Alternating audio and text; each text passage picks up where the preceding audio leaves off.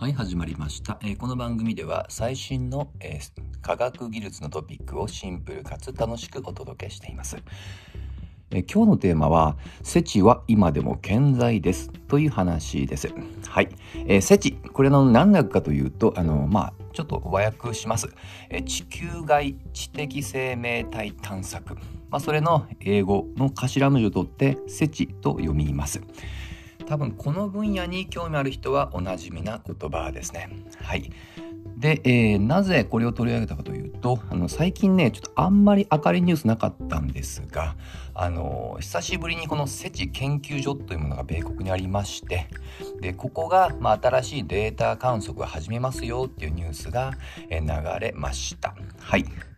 これあの、もともと、えーまあ、VLA と呼ばれている、まあ比較的、えーまあ、最高クラスと、えー地球上の電波観測機器というものがもともとありまして、そこの、まあ、データを、まあ、複製して、まあ、使えるような仕組みができたよっていうね、あのそういったニュースです。観測が、えー正式には来年からスタートするようです。で、せっかくですので、えーもうセチに馴染みのない方のために、まあ簡単に、まあセチ、まあ言い方変えると宇宙人探しですよね。そちらの、えーまあ歴史について今日は楽しくお届けをしてみたいと思います。はい。で、これ歴史的に振り返る前に、おそらくあの映画の方が馴染み深いと思います。ちょっと昔なんですけど、1997年に、えー公開されたコンタクトという映画私も実はですねこれを見てあの結構本格的に興味を持った口です。あのこれあのジョディ・フォスターがこのセチの、まあ、科学者として主人公になっています。はい。もともとの原作もコンタクトです。で実はですねこれたまたまなんですけど先ほど触れたニュース。でまあ曲がりするって話をしましたがその既存の、えー電波望遠鏡が実際の映画の道具としても使われている、まあ、そういったたまたま偶然もあります。はい、で名前の通りで、まあ、あの未知の、えーまあ、異星人とのコンタクトにあの、まあ、遭遇する話ですがちょっとこれ以上はネタバレなので、えー割愛しておきます。はい、で話を戻すと、えーまずそもそもセチというプロジェクトがスタートしたのは1960年代からです。でこれはですねあのもうほぼ一人と言ってもいいぐらいのパイオニアがおりましてフランク・ドレイクという科学者です。はい。でおそらくこの人の名前というよりは、えーこの人が作った方程式の方が有名かもしれません。通称ドレイク方程式と呼ばれます。はい。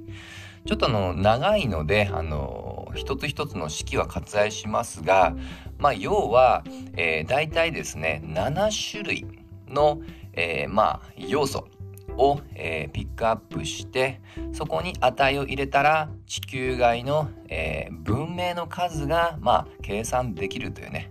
まあ、そういった式だと思ってください。まあ、ちょっとどういった7種類か、まあ、関心ある方はドレイク方程式。で検索すればあの検索すれば間違いなくヒットしますが、まあ、一つだけ例を挙げると、えー人類がいる銀河系の中で1年間に誕生する、まあ、あの星の数とかね。こういったようなね、あのいくつかの要素ってものを定義していますと。はい。で、ちなみに、えー彼がこれを作った、えー1961年の時点で導いた、えー数字は10でした。はい。10個あるかもしれませんってことですね。で、これは、あの、正直、まあ、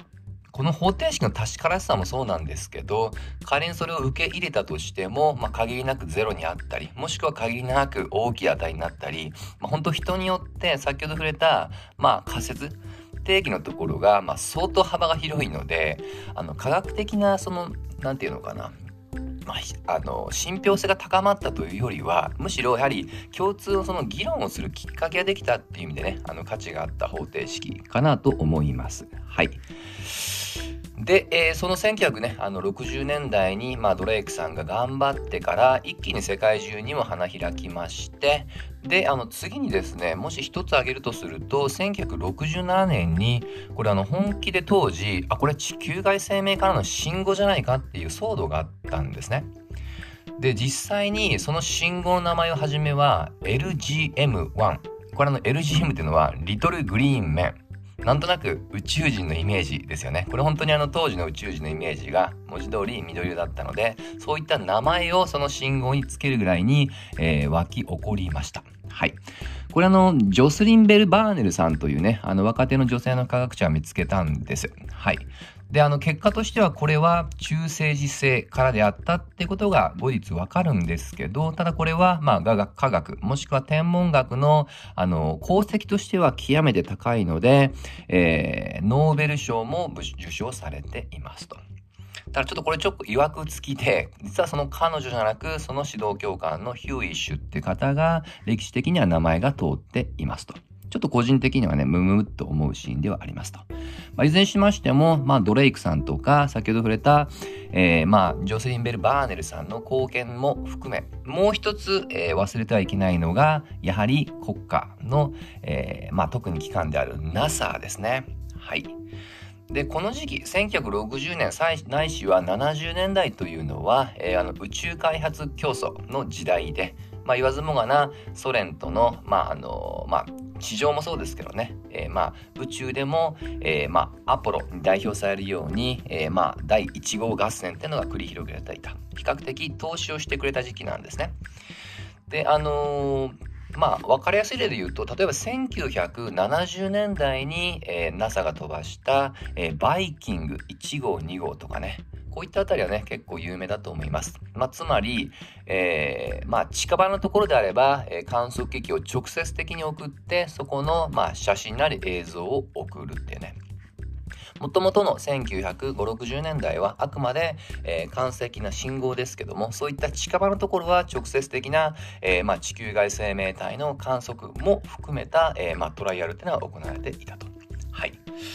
で、あのー念のためちょっと整理するとこのその地球外生命体の、まあ、見つける手段として、まあ、先ほど触れたね直接行くっていうのもそうなんですけど、まあ、一般的にはねあのなかなか簡単には行けない距離にあるのでそれを見つけるっていうね、えー、信号を見つけるわけですがこれには大きく、えー、パッシブ型とアクティブ型というものがあります。名前の通りで前者はとにかく外から来たものを受け止めると。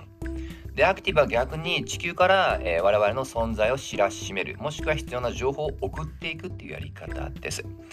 で、実はですね、あの、初めは結構アクティブ型もやってました。例えば、えー、っとですね、アレシボっていう電波望遠鏡って聞いたことありますかね。直径数百メートルの、えー、世界最大の電波望遠鏡ですね。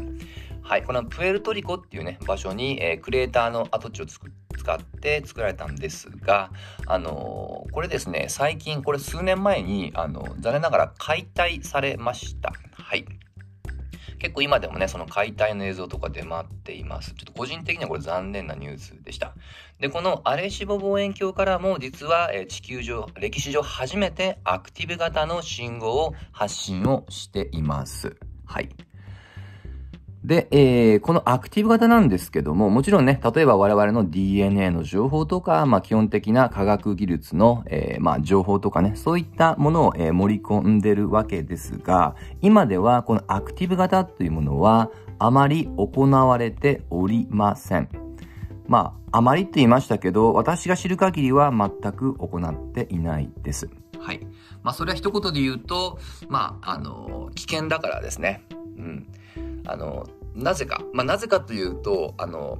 人間の感覚で言うと気持ちはわかるんですけど、それはあくまで我々の、まあ、思考によるものであって、それがあの安全ないと誰も証明できないんですよね。まあ、ということで、今では比較的パッシブ型になっていますと。はい。